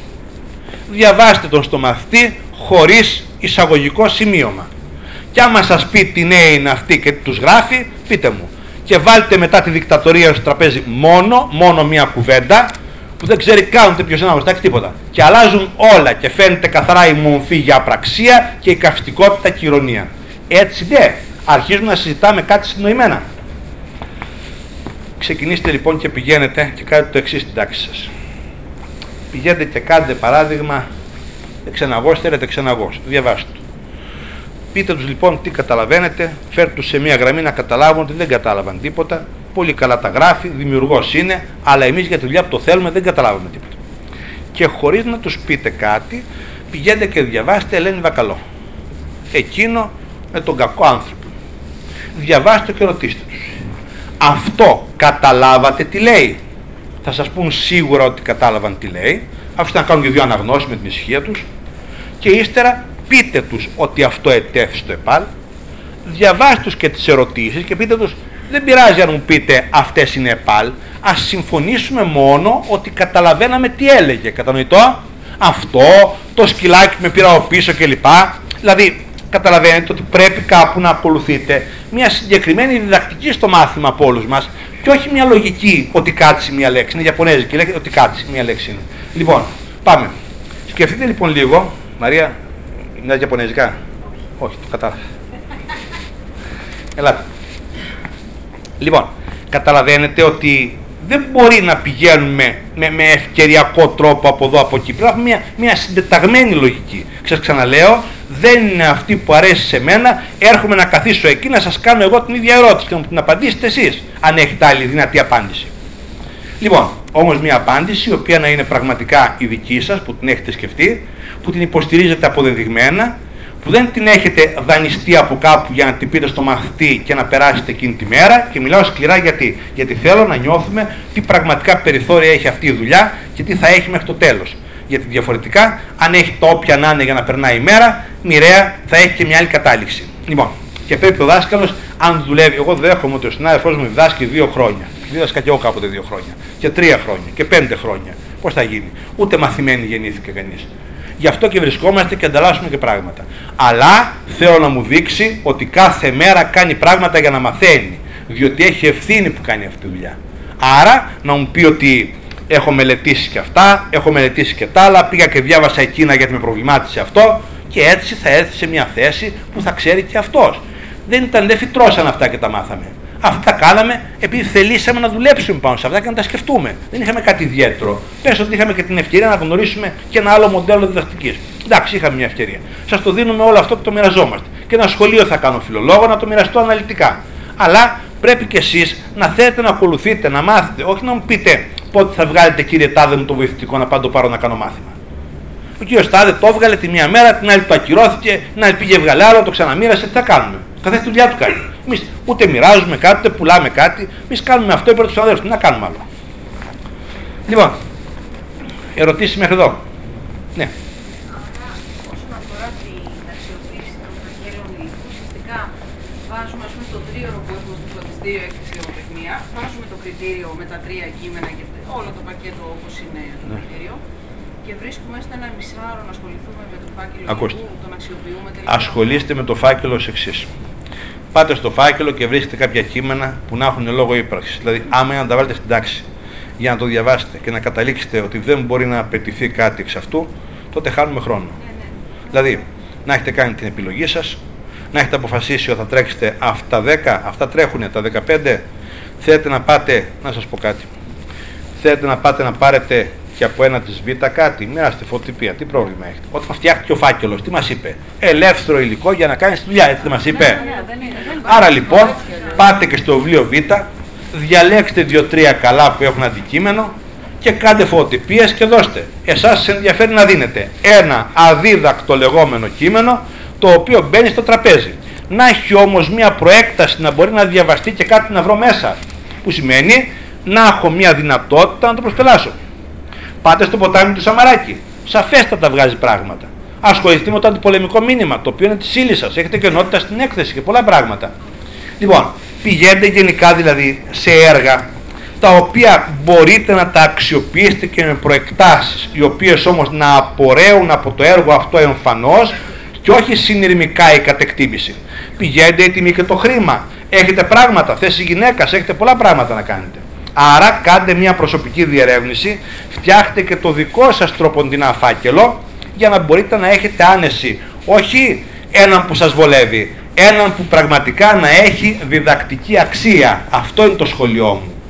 Τώρα να πάτε να κάνετε εκείνο που θα σας ρωτήσει μετά τι έπαιρνα εδώ εδώ και να του πείτε έπρεπε να δεις αυτό και να μην φαίνεται πουθενά για να είμαι στα ίδια χάνουμε το χρόνο. να πάτε να κάνετε το ποτάμι το οποίο τουλάχιστον βγάζει πράγματα να πάτε να κάνετε. Όχι αυτά που λέω εγώ. Αν μου πείτε μια μέρα, πες μας 10, θα σας πω 10 τουλάχιστον. Από τη Β το βιβλίο, γιατί όχι, μια χαρά τα έχει. Από τη Γ το βιβλίο, από τη Γ το φάκελο. Αυτό δεν με ρωτήσατε; Ναι, αυτό. Ναι. Η ερώτηση ήταν ναι. ότι πέραν του τυπικού ότι θα πρέπει να έχει κανονικά ναι. το κριτήριο με, τα, όλο το, ναι. με τη μορφή των πανελληνίων, να αφιερώνουμε και χρόνο κάπου να βάζουμε το έξτρα κείμενο. Να σας πω. Πηγαίνετε πάρτε σε φέρει επί ασπαλάθων. Πολύ ωραίο, μια χαρά τακτοποιημένο, δεν αφήνει κενά, κάντε το. Πηγαίνετε πάρτε από αλλού ηγεμών εκδοτικής Λιβύης. Πάρα πολύ καλά και για την έκθεση, κερδίζετε το χρόνο σας. Δεν χάνετε. Κάνετε πράγμα το οποίο παίζει και μέσα στην έκθεση, το ζευγαρώνει μια χαρά, είναι εντελώς απορρέων από το κείμενό του και κανένα πρόβλημα. Που σημαίνει μια χαρά δουλειά και χωρίς κανένα πρόβλημα. Ορίστε, άλλη ερώτηση, παρακαλώ. Εγώ ναι, συγγνώμη, αμέσως έρχομαι. Ορίστε, πείτε το μου. λογισμό σε σχέση με το πώς πρέπει να απαντάνε, όχι πώς πρέπει να απαντάνε. Εάν ε, εκεί που λέει ότι τεκμηριώντας προσωπικές τους θέσεις και ε, λοιπά και λοιπά, απαντάνε οι μαθητές ας πούμε. Εγώ σε αντίστοιχη περίπτωση μπουρουμπουρου θα έκανα αυτό, θα έκανα εκείνο, θα ναι. έκανα το άλλο. Εγώ έχω ένα θέμα όσον αφορά ναι. αυτού του τύπου τη διατύπωση. Ναι, ναι. Πέρα από το ότι είναι πολύ απλοϊκή και δεν υπάρχει καμία ναι. τεκμηρίωση. Δηλαδή σου λένε εγώ θα έκανα αυτό, ναι. Χωρίς να λαμβάνουν υπόψη ναι. την κατάσταση του οτιδήποτε. Έχουν λοιπόν ένα θέμα δόμηση αυτών των απαντήσεων. Ωραία. Λοιπόν, δεύτερο ερώτημα. Ζητούν πρότυπε ναι. απαντήσει Ωραία. Αν λοιπόν, σε ρωτάει λοιπόν και εσείς τι θα κάνατε. Αυτό ρωτάτε. Ωραία, ακούστε λοιπόν, ακούστε λοιπόν, πολύ ωραία πρέπει να συμφωνήσετε με τον μαθητή ότι όλα όσα πει θα είναι επαρκώς τεκμηριωμένα. Δηλαδή, ε, εκείνη η ελευθερία και η ευελιξία που λεγόταν δεν είχε κατανοηθεί ότι θα πρέπει κάποια στιγμή να είναι μετρήσιμη για να πάει να αξιολογηθεί. Γιατί με την ίδια λογική, πώς ήταν τόσα χρόνια μετρήσιμη η ερώτηση Β1. Γιατί είχε μια φράση από την οποία ξεκινούσες. Που σημαίνει, σα κάνω ένα παράδειγμα παλαιό, να καταλάβετε ότι ήταν full μετρήσιμο. Έλεγε, ας πούμε, το 7 των ομογενών, κάνω τη Β1 σκόπιμα, όχι γιατί κάνω παραλληλισμό κατά ανάγκη, αλλά για να κρατήσετε κάτι. Ο επιταχυνόμενος ρυθμός της σύγχρονης ζωής δεν αφήνεις στους ανθρώπους τον χρόνο να σκέπτονται πριν ενεργήσουν και έδινε αυτό για Β1. Αυτό βρίσκεται σε ένα συγκεκριμένο νοηματικό περιβάλλον μιας παραγράφου η οποία του δίνει εκ των πραγμάτων νόημα. Θα μου πείτε, μα εμένα τη φράση μου είπαν, τη φράση εκεί που ανήκει. Για να σας πω λοιπόν τα προβλήματα που έθετε αυτή όταν την έγραφε και να σας πω τι λέει άμα διαβάσουμε λίγο παρακάτω. Επειδή έλεγε μέσα τρέχει ο ρυθμός και δεν αφήνει το χρόνο, γράφανε full ελεύθερο χρόνο. Καταλαβαίνετε ότι δεν μπορούσα να πω θα διορθωθεί σωστά με ελεύθερο χρόνο, έλεγε η επόμενη φράση. Και μάλιστα είναι περήφανοι για τη δράση τους και δεν τους περνάει καν από το μυαλό ότι διαπράττουν εγκλήματα σε βάρος της φύσης. Άρα το ενεργήσουν ήταν full στη φύση. Άρα η ερώτηση είχε όριο βεβαίως, δεν ήταν ό,τι να είναι. Άρα ελάτε πάλι λοιπόν. Και τι θα κάνατε εσείς, δεν μου λέτε, όλα τα χρόνια που ρωτήσαν τα γραπτά και ποια η γνώμη σας, ξαπίφθηνε το λόγο. Θα σας κάνω παράδειγμα στο Δέλτα τώρα με συζητημένα πανελλαδικά όπως το 16. Να δούμε λίγο η γνώμη σας αν ήταν ανοιχτή. Από το 2000 και μετά. Λοιπόν, και τι θα κάνατε εσείς; Εγώ αν κάνω πράγματα τα οποία θα ήταν π.χ. ότι θα φερόμουν παράδειγμα ρατσιστικά γιατί έτσι γουστάρω, δεν μπορώ να κρατήσω στο τραπέζι αυτό το γραπτό. Και αν νομίζετε ότι στα πανελλαδικά, θα σας αναφέρω πολλά, που ρωτούσαν την ελεύθερη γνώμη σας δεν είχε όρια, θα τα ακούσετε ένα προς ένα. Και εναλλακτικό τουρισμό θα σας κάνω σε λίγο και τη φιλία του 16 θα σας κάνω σε λίγο, να είτε προς το θέμα το είχε κλειδώσει είχες μόνο μια απάντηση και ας νόμιζες ότι σε ρωτάει. Σε ρωτάει, σου απευθύνει το λόγο. Άρα λοιπόν, θα στα απαντήσω όλα.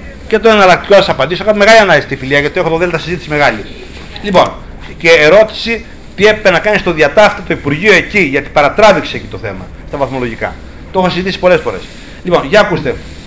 Οπότε, εκεί που του λέει λοιπόν ποια η γνώμη σας, για να δούμε τι έχει ήδη κουβεντιαστεί εκείνος το χειρίστηκε έτσι, λοιπόν, και έκανε ένα έγκλημα για λόγους τιμής κλπ.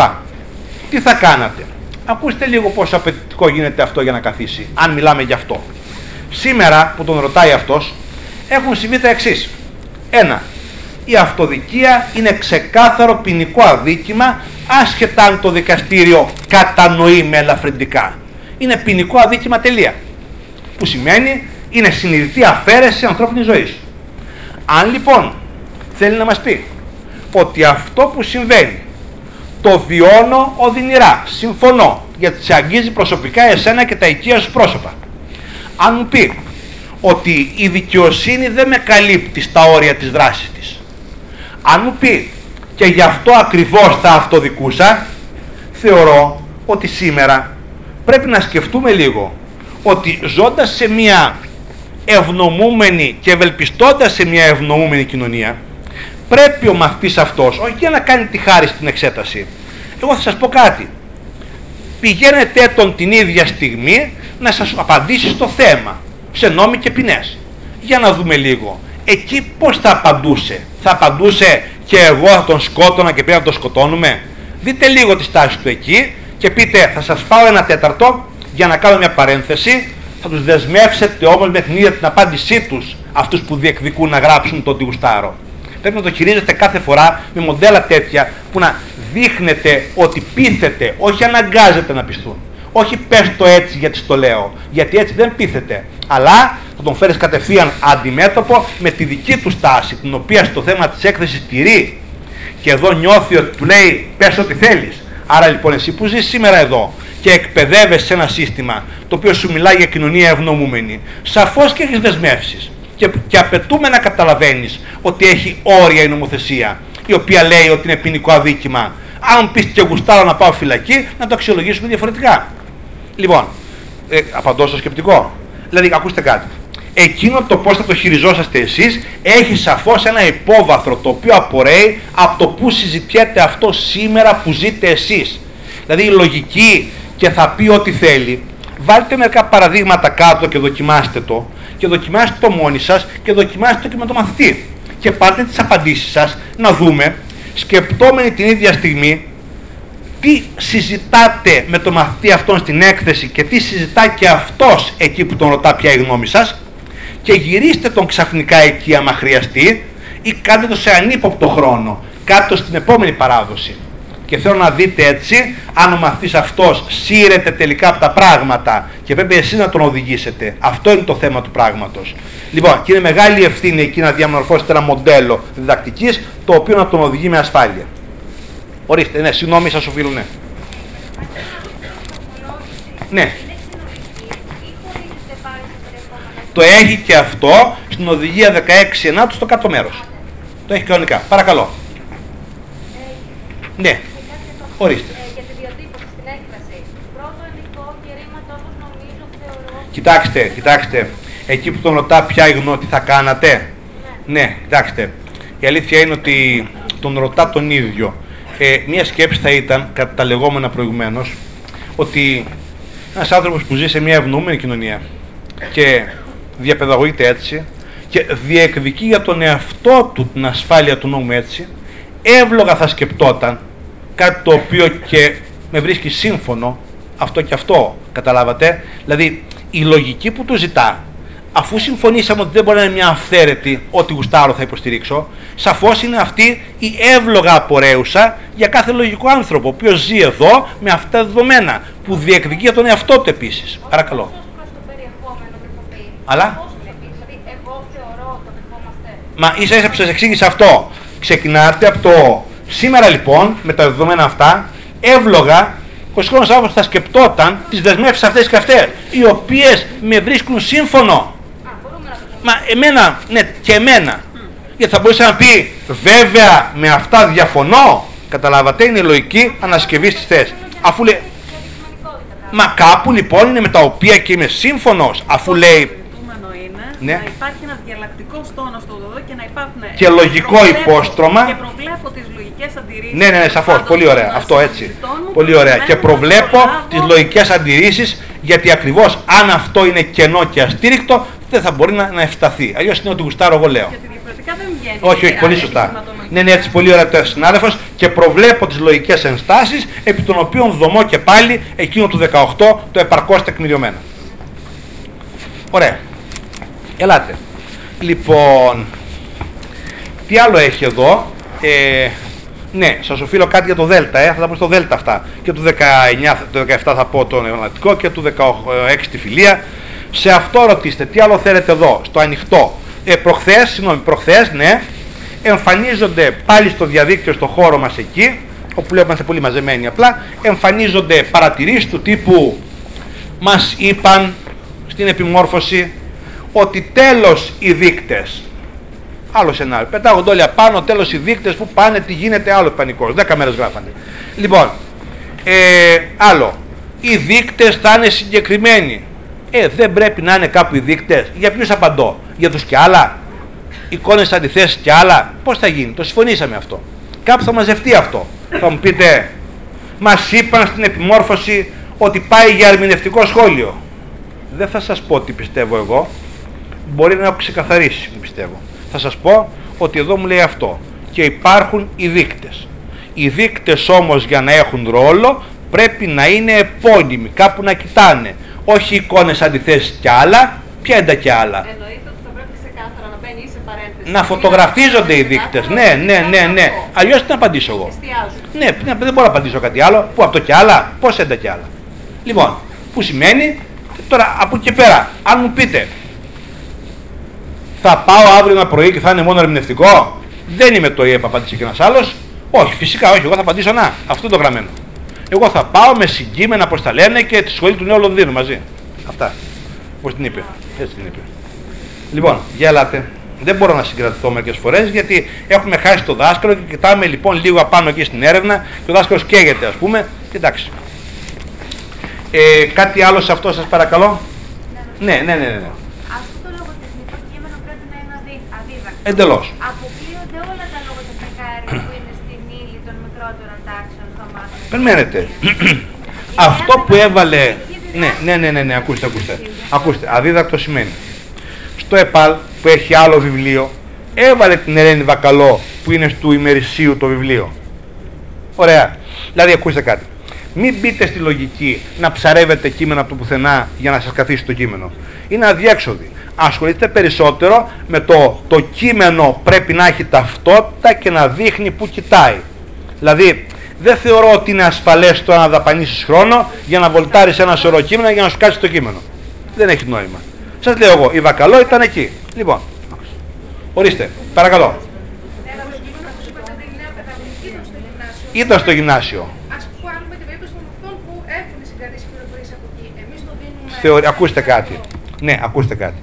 Ε, ήταν στο γυμνάσιο σημαίνει, ναι, αν με ρωτάτε αν η έννοια δίδακτο σημαίνει πουθενά, και εγώ θα σας απαντήσω λοιπόν, ας είναι λοιπόν πουθενά. Εγώ την έκανα τη νέα παιδαγωγική ως ένα μοντέλο για να φτιάξω μια ερώτηση. Δεν την έκανα γιατί υποσχέθηκα την αύριο πρωί.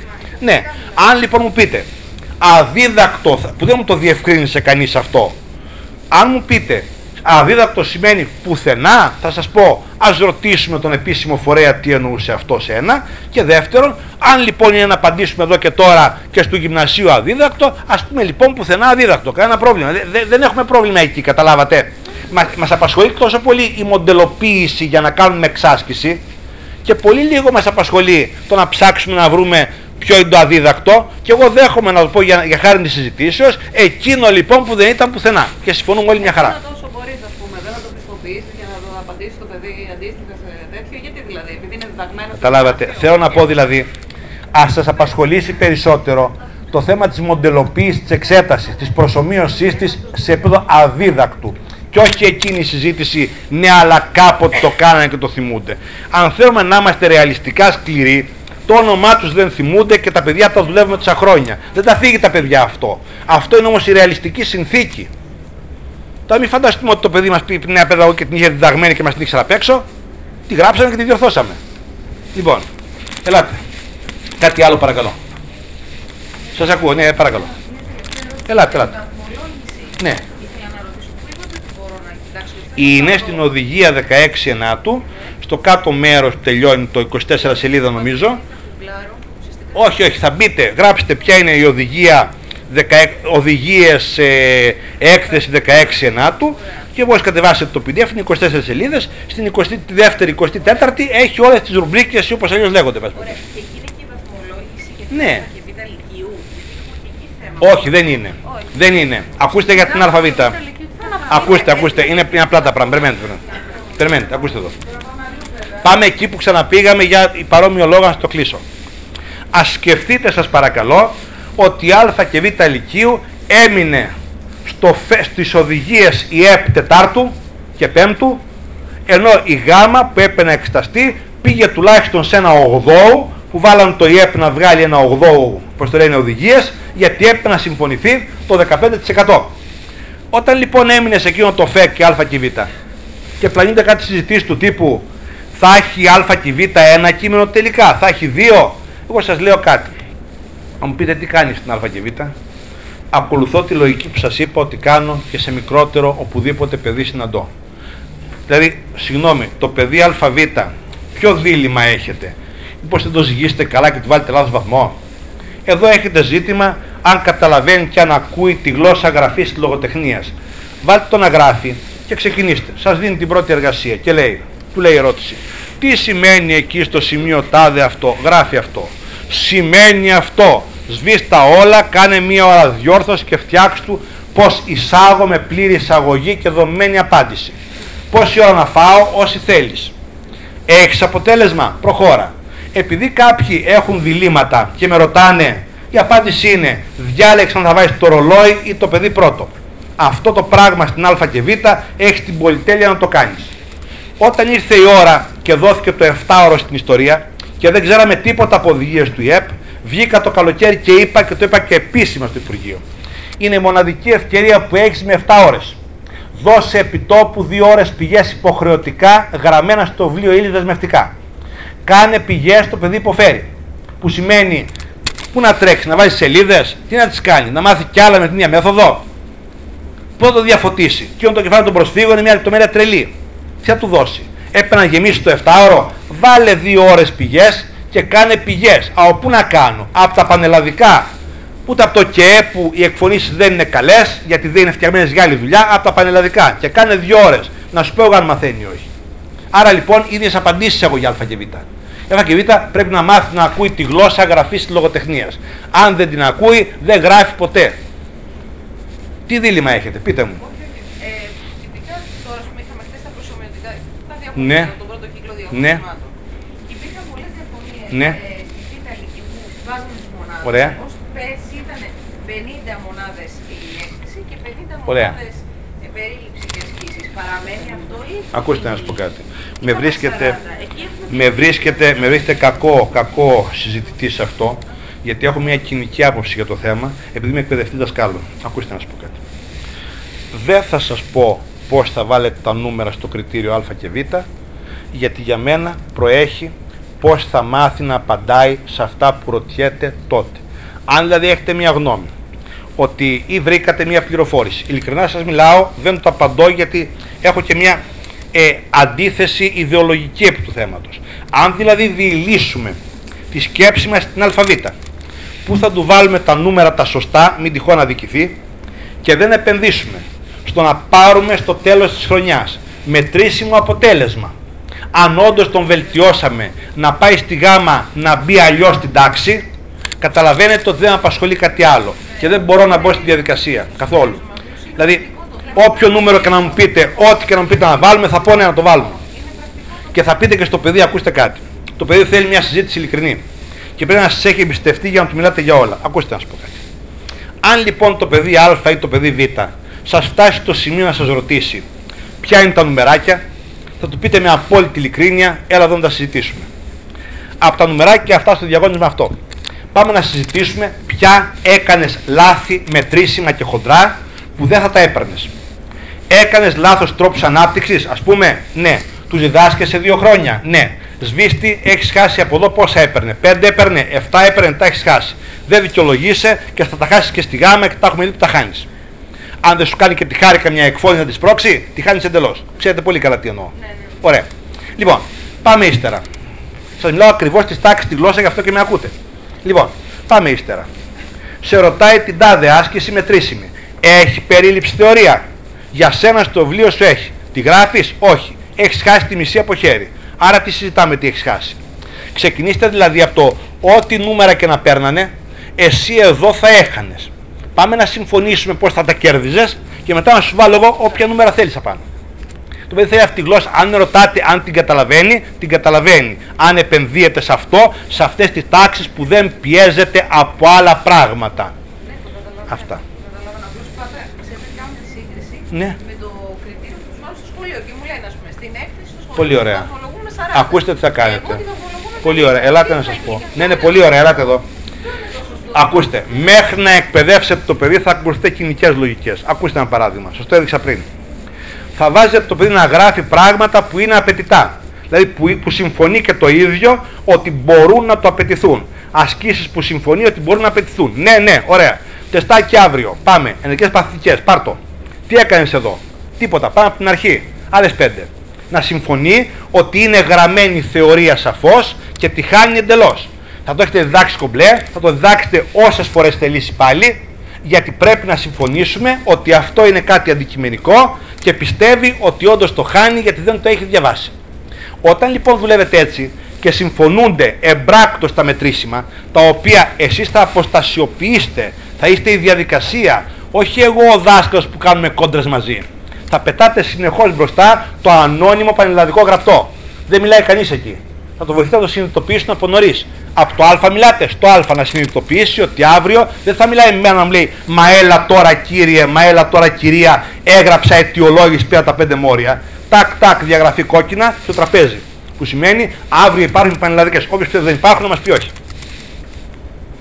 Πού διαφωνείτε; Δεν διαφωνώ, συμφωνώ. Λοιπόν, θα τον ρωτήσετε, είναι εκεί πανελλαδικές; Ναι. Δεν θα πας. Πες μας δεν θα πάω να σε αφήσω ήσυχο. Θα πας. Έχουν δομημένα βιβλία τάδε με. Ωραία. Είναι αυτό της ύλης. Βεβαίως. Πάμε να κάνουμε ασκή. Το παραδίδω, το γράφεις, σου δείχνω τι παίρνεις, το ξαναπαραδίδω, συμφωνείς ότι το κατάλαβες, το ξαναπαίρνεις.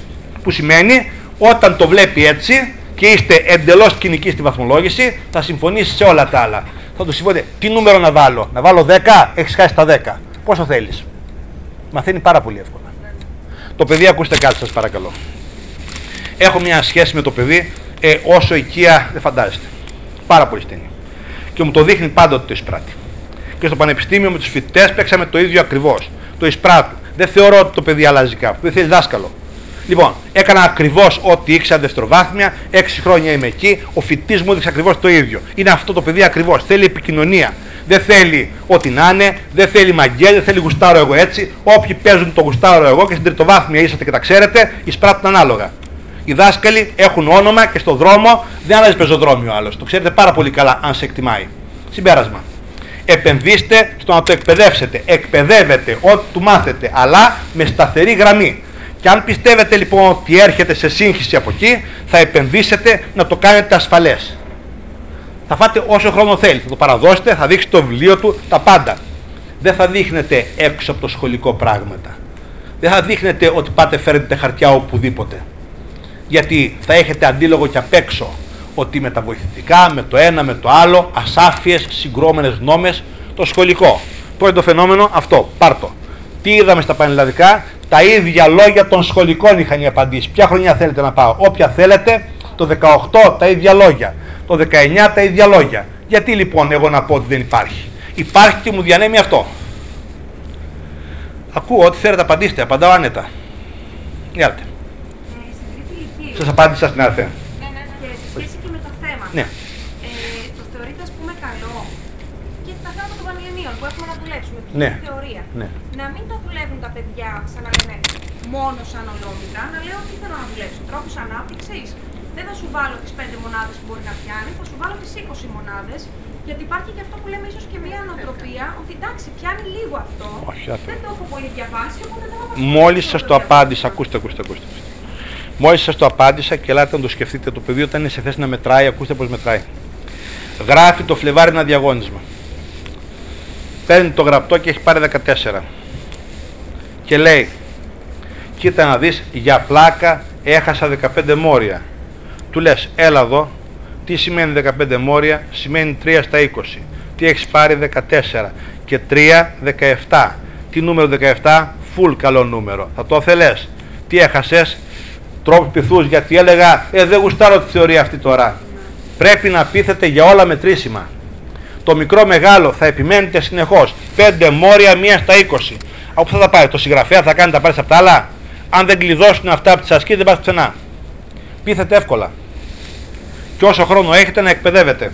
Και από την πρω... το πρώτη ηλικίου, αν καταλαβαίνει, αν εκπαιδευτεί full, ό,τι του δείξεις καταλαβαίνει. Πρέπει να συμφωνήσετε όμως ότι από την άλλη μεριά δεν υπάρχει κυρία που τα λέμε κάθε μέρα. Υπάρχει διαδικασία στο τραπέζι. Στη γάμα έδειξα το πανελλαδικό έτσι και κοιτάγανα πάνω εκεί την πρώτη μέρα. Γιατί, γιατί συνειδητοποίησαν στιγμιαία. Έτσι το έδειξα. Και τους το λέμε σήμερα ακόμα. Γιατί, γιατί το σκεφτήκανε τότε που σημαίνει, γι' αυτό λέω πάντα, το πακέτο στο τραπέζι και δεν μιλάει κανείς. Είναι εντελώς άλλη ψυχολογία. Όπου αλλού πάρε εδώ χαρτιά, πάρε εδώ γίνεται μήλος. Λοιπόν, βγαίνει έξω, άλλος λέει τ' άλλο, πανελλαδικό ακριβώς και επενδύστε, full. Είναι υπαρκτή εξέταση, είναι αναντήρητη. Ορίστε. Ναι, Κάτα έρευνα, νομιστικά ρεύματα, αυτά ακούστε κάτι. Είναι τα πρώτα που συζητήθηκαν στην αρχή του καλοκαιριού κιόλας, τα οποία τα σπρώξαν διακριτικά. Και τι σας λέει και το Αναφορά, δηλαδή, Παναφορά και δύο.